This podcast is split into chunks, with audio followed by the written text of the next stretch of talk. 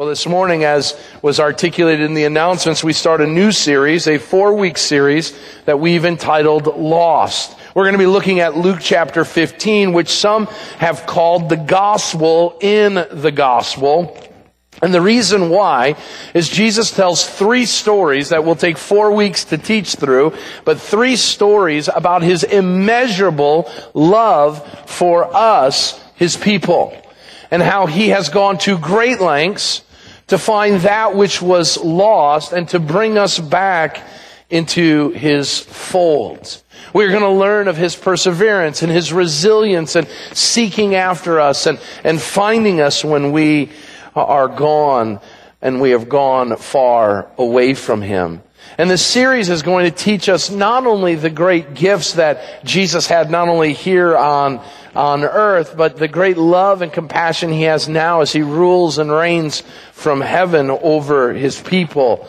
And now the calling that he has for us, his people, to go and be those rescuers, to be those ambassadors who go as he did to seek and to save the lost through the gospel of Jesus Christ.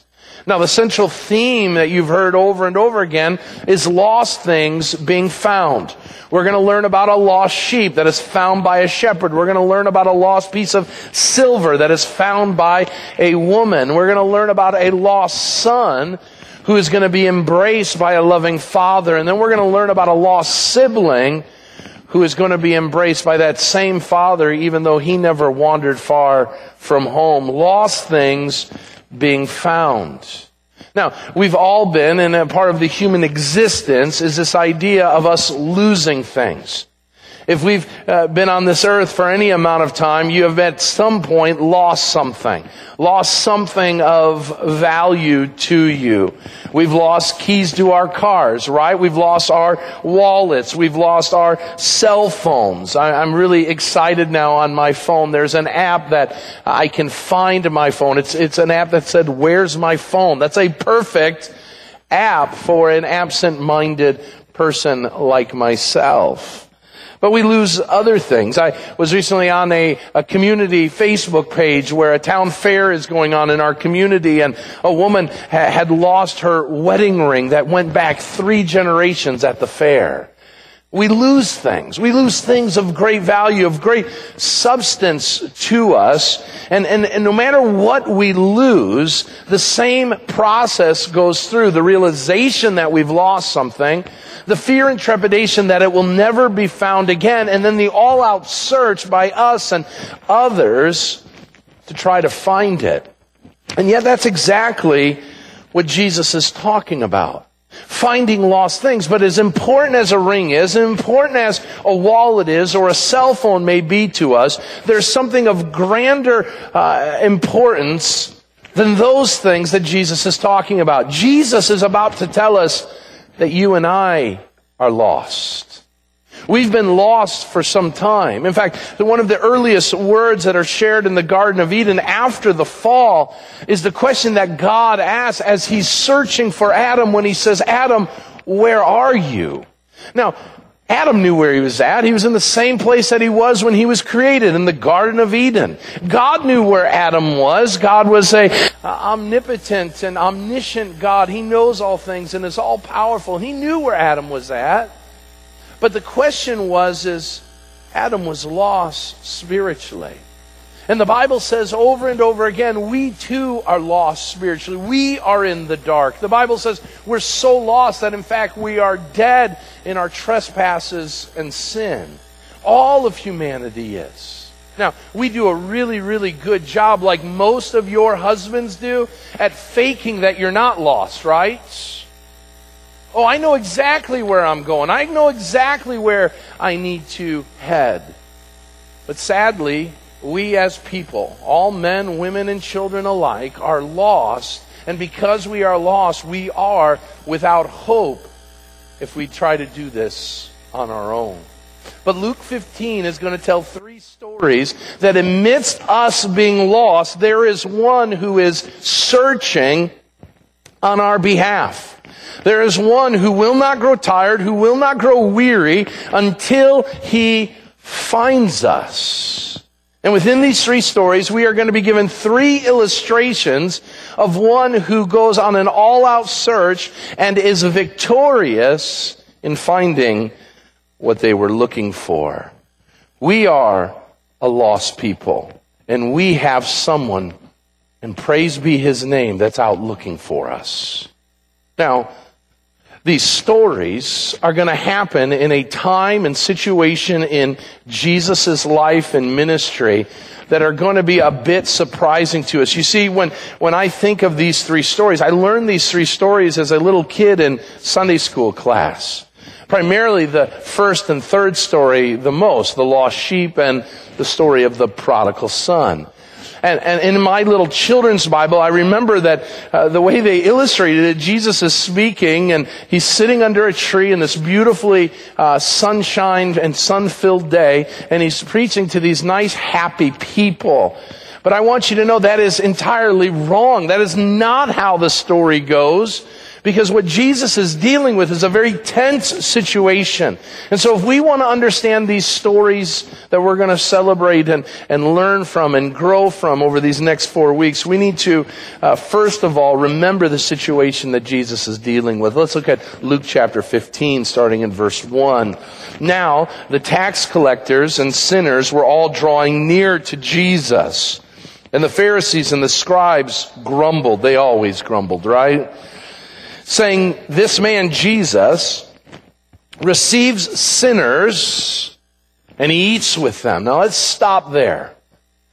So what we've got going on, Jesus is doing his ministry, and as Jesus has been doing this ministry in Palestine in the first century, there has been a cause and effect. Jesus does something. He teaches. He preaches. He, he heals. He exorcises people from demons. He, he uh, addresses people's issues and, and concerns. And what do people do? They want more of Jesus. And so this phrase literally drawing near to Jesus is they are squishing Jesus.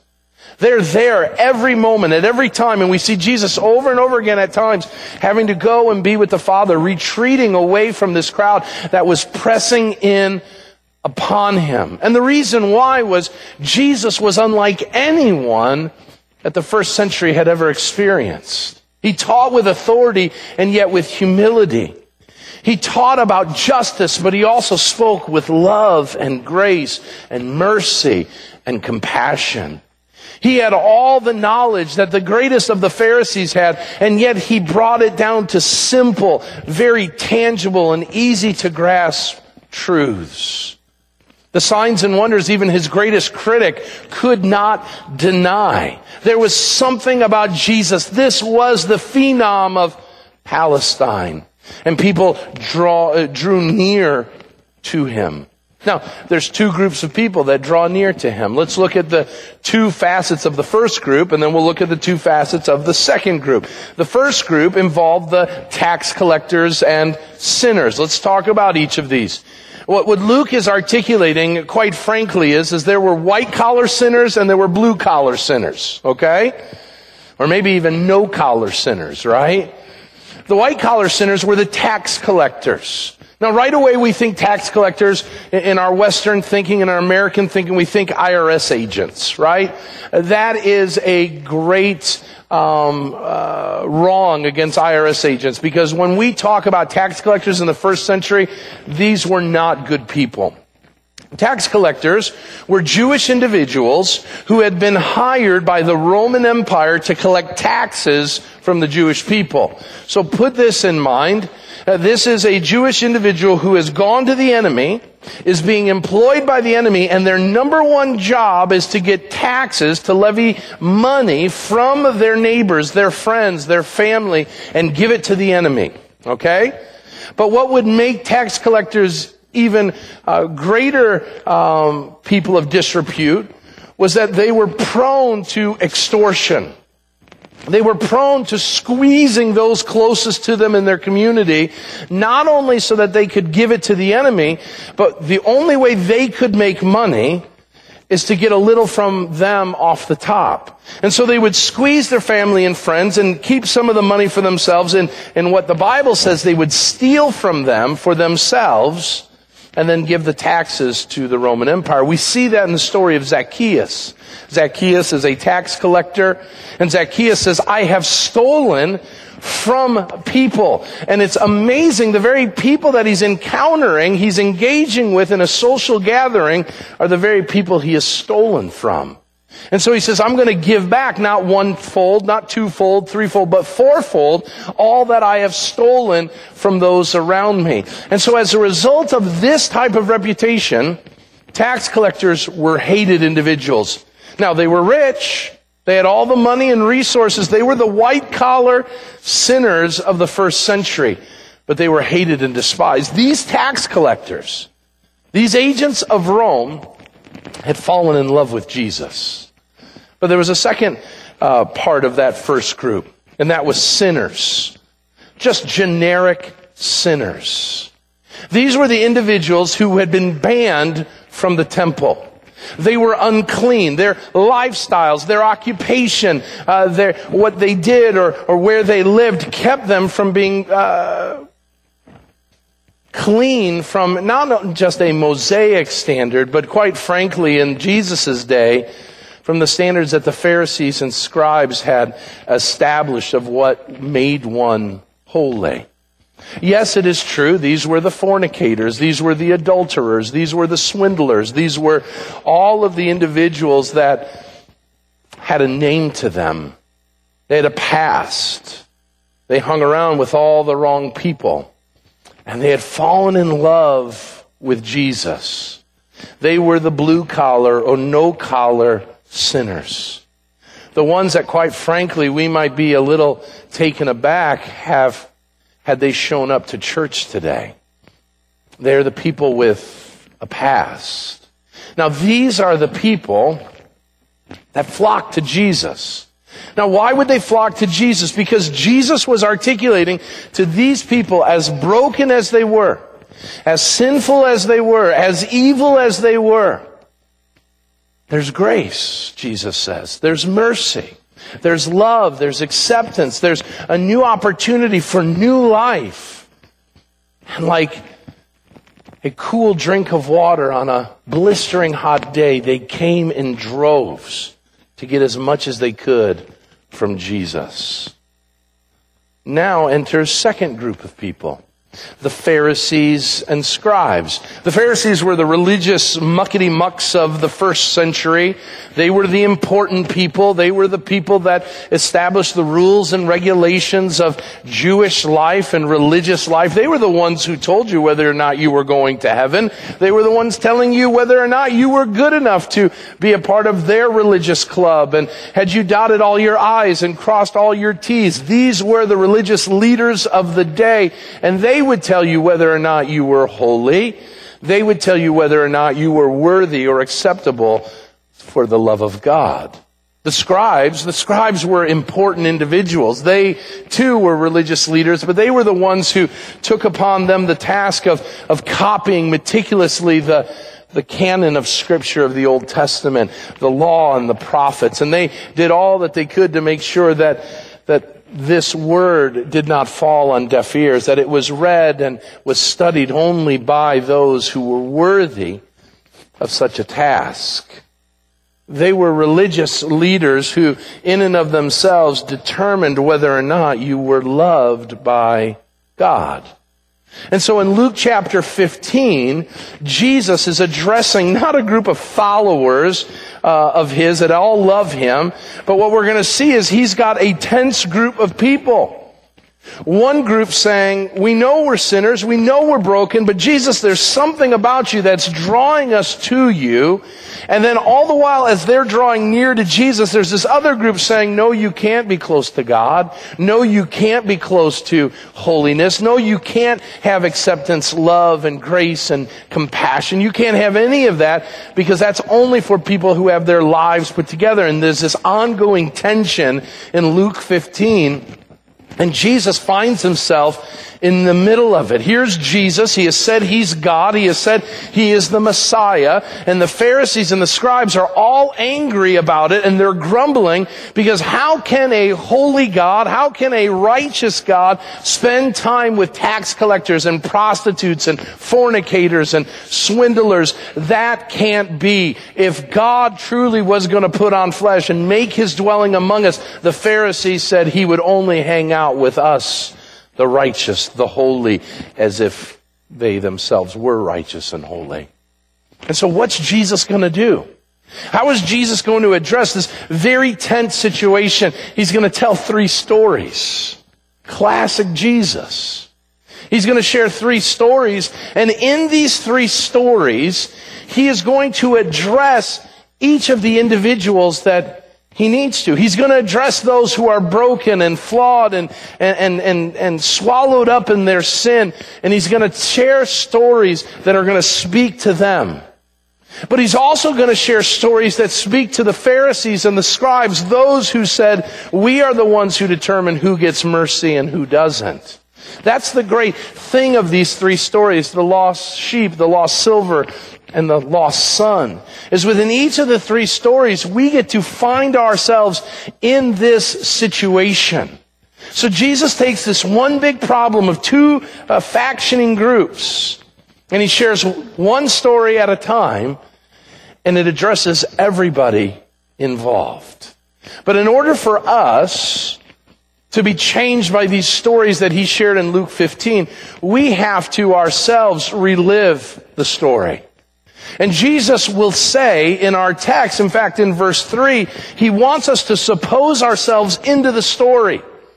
He wants us to put our shepherd's gear on and become one of the shepherds in the story. Because there's a part or there's a place for each of us in the story. Maybe today you're a Pharisee.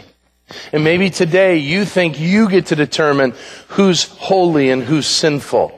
That based on your judgment or your criteria, you're the one who will say who's clean and who's unclean. Jesus has a word for you, Pharisee. Maybe today you come in and you're broken and, and your sin is always before you and the mistakes and the failures of you as an individual, both before man and before God, is right before your eyes. And you're like, how can a just and righteous God love me? How can He accept me? Well, Jesus wants you, not only does He love you and accept you, but He's been on an all-out search to find you in your wandering. You may be the sheep in the story. You see, the great thing about Jesus' storytelling is he addresses two completely different groups of people with the same gospel and the same challenge. To be loved and accepted by God is to put ourselves into this story and to know, uh, in no uncertain terms, not look to the left or the right to what others are thinking or what they're responding to in the story, but as to how we are doing it. So Jesus tells the story. Now I'm not going to spend a lot of time here. It's a simple story. We've heard the story. Even people who aren't well versed in the Bible know of this story and here's how the story goes. Let's look at it. He shares a parable, a simple story with a significant meaning to it. That's what a parable means. What man of you, having a hundred sheep, if he has lost one of them, does not leave the 99 in the open country and go after the one that is lost until he finds it. And when he has found it, that he lays it on his shoulders, rejoicing. And when he comes home, he calls together all his friends and his neighbors, saying to them, Rejoice with me, for I have found my sheep that was lost. There's the story. The application comes in verse 7. We'll address that in a moment. But the story, just a couple verses long. You could read it. You could have a kindergartner come up and they could read the story and they could tell you exactly what happens. There are four characters in the story. We've got the wandering sheep. We've got the flock of sheep, the 99. We've got the shepherd. And then we've got his friends. Four characters. There's not much of a plot. The flock's together. One wanders off. The shepherd recognizes and sees that the one's wandered off. He goes and gets it. Upon finding it, puts it on his shoulders, brings it back, all the while rejoicing. And when he gets home, he brings a party together and they rejoice together. This is not advanced literature, right? And yet, the meaning and the significance of it is huge. So let's understand, first of all, the story. So Jesus right away talks about sheep. Of all the animals, of all the creatures that Jesus could have picked, he chose a sheep and a shepherd. Sheep are dirty, and, and shepherds are dirty people who work with dirty animals. Shepherd are people that are low class. This would have irritated to no end the Pharisees. The very essence of saying, suppose one of you is a shepherd. I wonder if the Pharisees put their hands across their chest like this and said, eh, never. Mm-mm. I'd never do that. That, that role is beneath me. But Jesus says, listen, I want you all to think about being a shepherd for a moment. And suppose for a moment, Pharisees, you're a shepherd, and they were. They were the religious leaders. They were the under shepherds that were to serve and, and, and to care for the nation of Israel and to be the spiritual leaders that God had called them to be, and they had failed. And the reason why they had failed is they didn't care about their sheep. In the book of Ezekiel, it says that the religious leaders of Ezekiel's day uh, literally uh, cannibalized the sheep for their own good. The very sheep they were to care for, they would slaughter and eat and, and use their, their skins for their own advancement. And God says in that day, let it never be said of my people, of my leaders. And yet that's exactly what the Pharisees were doing. So he says, listen, I want you to put yourselves in the place of the sheep, or I'm sorry, in the place of the shepherd. But, but the Bible says that we all, like sheep, have gone astray. And numerous times in the scripture, we are told we are like sheep. And, and the leaders, even of the church, we are called under shepherds. We are to shepherd. The very word pastor, poimen in the Greek, literally is the shepherd of the sheep. My job with the elders is to shepherd the sheep, the flock of God here at Village Bible Church. And so we are known as sheep. Well, why did Jesus use that phrase? Well, let's understand a little bit about sheep before we move on. Well, first of all, sheep are dumb creatures. Write that down somewhere. They're dumb creatures. Go home and Google sometime dumb things sheep do. You'll find a lot. I found two articles. One that took place a couple years ago in Turkey really caught my eye. The other one took place in Iran, a countryside of Iran. But the Turkey one really caught my eye. And, the one in Turkey was a shepherd was watching over a uh, 300 head um, flock of, of sheep. And they were along a plateaued area of Turkey. And one of the sheep made a decision to walk away from the flock and to literally walk off a cliff. It just walked off the cliff. The shepherd had never seen anything like this. And what transpired after that when interviewing the shepherd absolutely astounded him as to how dumb his flock was. Tony the sheep walks off the cliff. You would think the flock would very quickly say, Hey, I don't know what Tony drank last night, but he just went off the cliff and he's dead now. So, word to the wise, stay away from the cliff. Not so with sheep.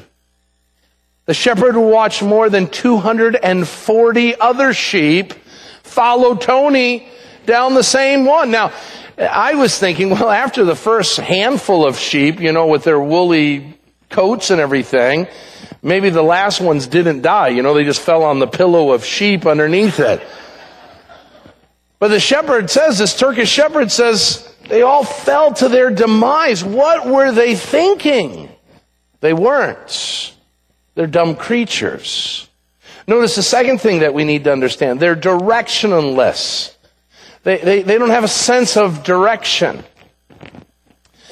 Uh, this week uh, on Facebook, just this yesterday on Facebook, I saw a post that uh, someone in our church had learned of a lost dog and look out for this lost dog and all of that.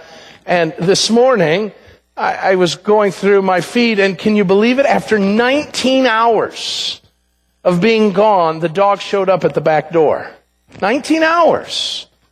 19 hours being gone. Who knows where? They said they had all kinds of burrs and, and, and all kinds of things in its, its coat of hair and everything. Who knows where the dog went? But dogs, they're smart, right? Dogs have a good sense of direction. Their, their navigation system brings them back. Have you ever heard of the stories where uh, a family was on a vacation with their dog hundreds of miles away from their home and the dog ran away only to make its way, its journey back all the way home? Hundreds of miles away. Dogs smart. Sheep, they wander away. And they have no idea where they're at, what they're doing, where they've come from, or where they're going. Shepherds tell us, in fact, there's a great book that you can read, a classic book by a guy named Philip Keller. It's called The Shepherd's View of the 23rd Psalm. He was a shepherd in Canada for many, many years, and reading the 23rd Psalm, he says, maybe I can bring some insight from a shepherd's perspective. And he says, when sheep wander away, they're in trouble because they have no idea where they're going. They have no idea what they want to do. And then finally, they're defenseless. They're defenseless. Sheep can't bark. Sheep don't have big teeth. In fact, what do we do with sheep? We put our little kids next to sheep in petting zoos and, and we pet the sheep and, and if you get freaked out by a sheep when it goes bah, get help. Okay? In fact, sheep are so relaxing and so docile that when we are having trouble sleeping, we tell people to what? Count sheep. I mean, there's nothing more pure and innocent than a woolly little sheep. But this is what Jesus says about us we are dumb. We think we're smart, but we're not. We're directionless. We don't know what to do. We don't have a purpose in life. We, we try to make things purposeful in life, but in and of ourselves, really, uh, Solomon says it's all chasing after the wind. It's really meaningless after it's all said and done. And quite frankly, we're defenseless. We're defenseless to the trials and tribulations that come our way. We are ill prepared for what may befall us. And Jesus says that this little sheep has left the 99. Now, nowhere in the text does it tell us why. It doesn't tell us why. Now, Matthew chapter 19 verse 12 says the sheep had gone astray. So, in telling the story, the first thing we understand is we've got a sheep that's run away. A sheep has run away, whether through distraction or disobedience. He's, he's left where he should be to go places he shouldn't. Isn't that true of all of us as well? We all, like sheep, have gone astray, each one of us turning our own way. And so the sheep has done what sheep do, and that is they've wandered. That's why you have a shepherd. Shepherd keeps the sheep together. This sheep has found its way wandering off to something it shouldn't. And so then we have the reconnaissance. Make sure you spell that right. Reconnaissance. And that's the shepherd. The shepherd recognizes the sheep is gone. The shepherd says, I'm going to leave the 99 in open country and I'm going to go and I'm going to find the one. Now notice the diligence and the resilience of the shepherd. He will leave the 99 and he will go after. That phrase go after is an all out pursuit and he will not stop until he finds it. He's going to find it. And if that means he has to forego things, comforts, and, and things in his life, schedule changes in his life, he will do that to find that lost one. And then there is recovery. He finds it. Finds the sheep. Now, within the recovery, listen, there's no rebuke. There are no stern words. There isn't even the chastisement of doing something of discipline, breaking its leg, hurting it, maiming it, doing something so that it will never wander off again. There is nothing. What you have upon the recovery is rejoicing. That which is lost. His heart is filled with great joy. I have found what I have been looking for and private rejoicing on the journey home turns into public rejoicing when he brings his neighbors and his friends together to rejoice that that which was lost has now been found. And, and amidst that rejoicing, he has taken on the added burden of carrying the sheep home, maybe because it's injured, maybe because it's tired, Maybe because something is keeping it from being able to make the trek home, the shepherd takes upon all the weight, all the burden, and carries that little sheep home to return it to the flock where it will be cared for and nurtured and protected. Now, let's stop there. That's the story. Simple.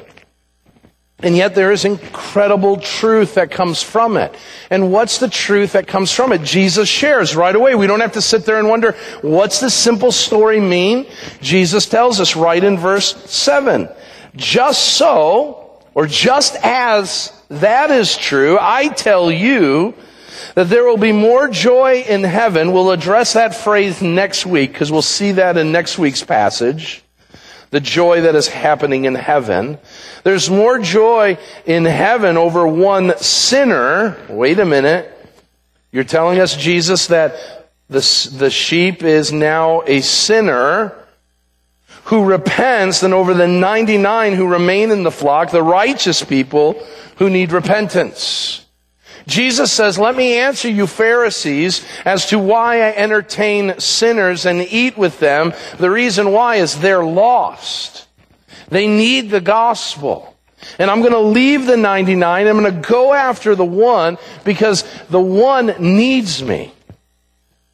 And so that's what I'm going to do. And so what we need to recognize is there is this real significant moment that each of us as sinners, those who have wandered far from God, have a God now who doesn't chastise, who doesn't scream and yell, who doesn't bring us down uh, to doom and gloom, but what he does is he comes running after us, seeking us amidst our wanderings. When he finds us, he puts us on his shoulders and he carries us home where we will be safe and protected and loved and fed and cared for. That is the story of your salvation message and story that you've lived. You were lost. I was lost. We had wandered away far from God, far from the fold of God. And in our wandering away, we opened ourselves up to all kinds of issues and struggles and tribulations and perils. But here comes our great shepherd, the great shepherd of the sheep, and he's searching for us, and he will not tire and will not grow weary until he finds us and he scoops us up with his grace, mercy, love, and compassion. And he bears the burden that draws us back to himself. And he brings us back into the fold. That's our story. That's the story of every sinner who is saved by the grace and love of a seeking Savior. And so, whether we want to admit it today or not, this is what Jesus has done and is doing for us. Simple story. And we've relived it. And we put ourselves into it. But what's the significance? We need to realize there's some significance to it. There's significance to this first of three stories that Jesus is going to share. The first is, this first story brings up four questions that I want to close with this morning. Number one, we have to ask the question, is your proximity to sinners a problem? And right away when I say that, many of you will say bad company corrupts good character. That's true. But that's not what Jesus is asking. What Jesus is asking is, is do we have an issue where we wall ourselves off from the unbelieving world around us, and in doing so, keeping ourselves from the same rescue mission that Jesus himself lived out and modeled for us. Jesus Christ came to seek and to save that which was lost. And so to find lost people, you've got to go where lost people are. But church, we are really, really good at walling ourselves off from the unbelieving world around us. We are quick to say, you know what? I'm too busy in my church. I'm too busy doing Christian ministry. I don't have time to engage in my community. I don't have time to engage with the lost people around me. And so as a result, we, like the Pharisees, are staying where the clean people are, where the holy people are, where the people who live like us, dress like us, live like us, live, instead of going to the place that needs us the most. People who are broken and lost, who are sheep without a shepherd.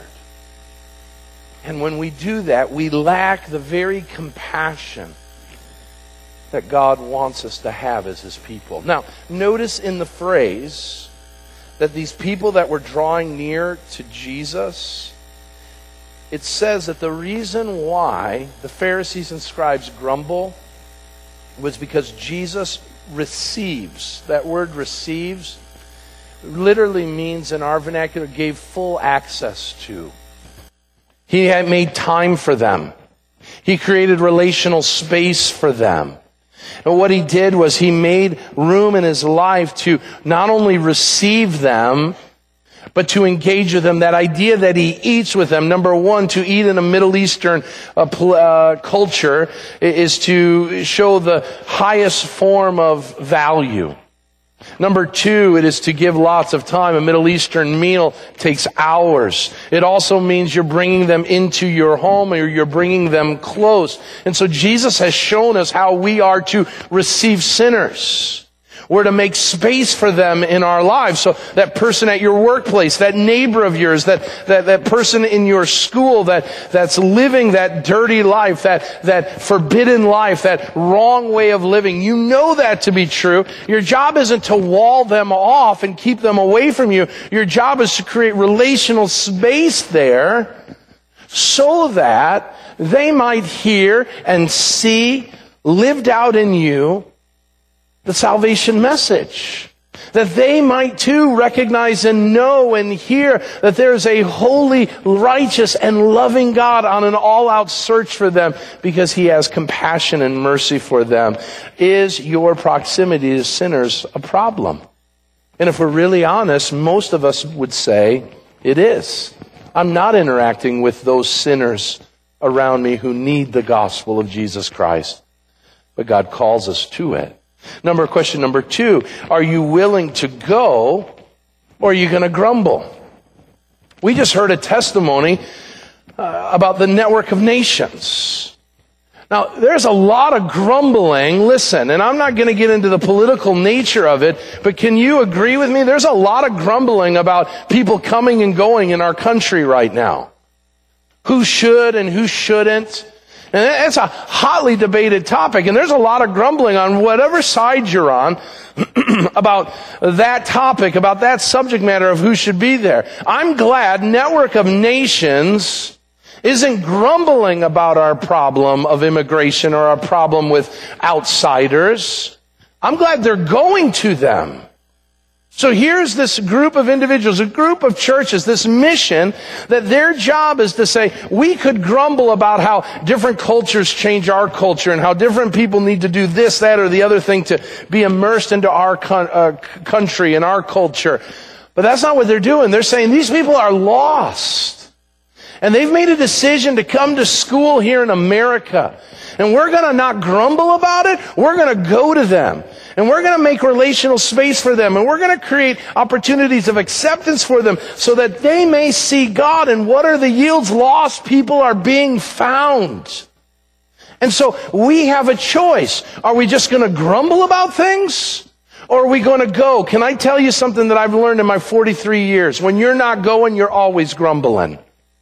You're always grumbling. I never hear grumbles from people in the church who are actively busy serving and, and doing things in the church. It's the spectators. I always go back to this illustration. It's the two old dudes in the Muppet show in the balcony. Everybody else has had a grand old time doing the Muppet Show. They're excited about the life change that took place on the stage. And the two guys that aren't doing anything are up in the upstairs grumbling.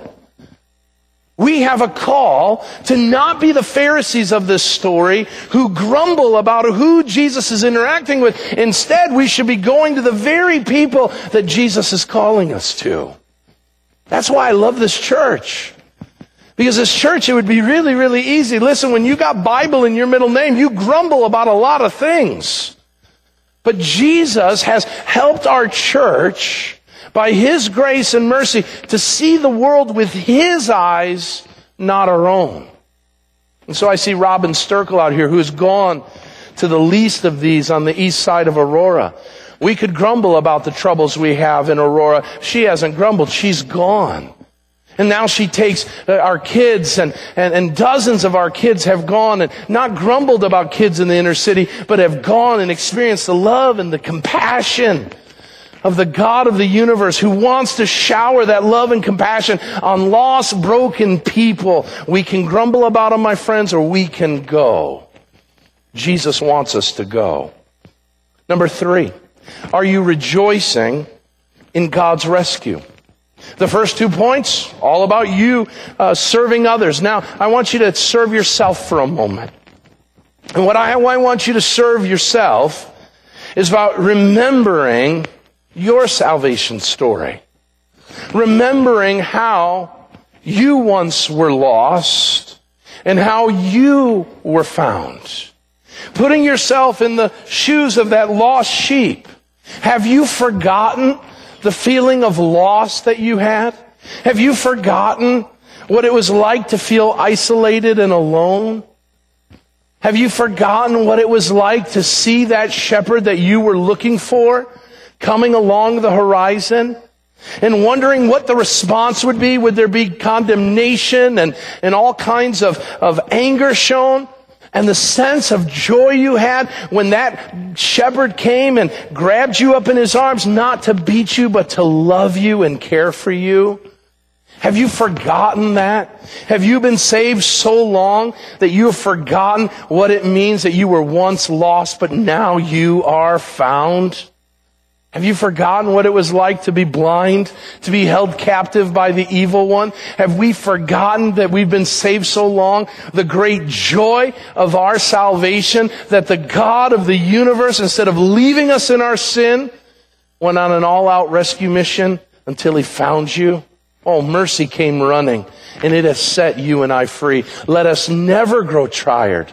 Let us never grow weary in worshiping, praising, and adoring. We sang a song today, My Anthem. My anthem is all about Jesus who found me when I was lost, who brought me back when I went astray. And my life and my energy and my focus will be and always to this day, from this day will be the worship, adoration, and service to that awesome God. Amen? So are we rejoicing in our own rescue? Finally, have we repented? Have we repented and returned to the fold? Jesus brings this whole thing to a head and he says, listen, the joy that the shepherd felt is the joy that, that the angelic hosts will learn next week feel when one sinner repents. And so this begs the question, are you a sinner? And have you repented? Well, the answer to the first question is yes. All have sinned and fall short of the glory of God.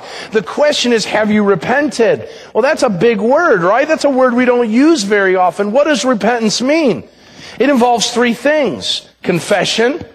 So in this story, it is the confession of the sheep to say, I ran away. I went astray.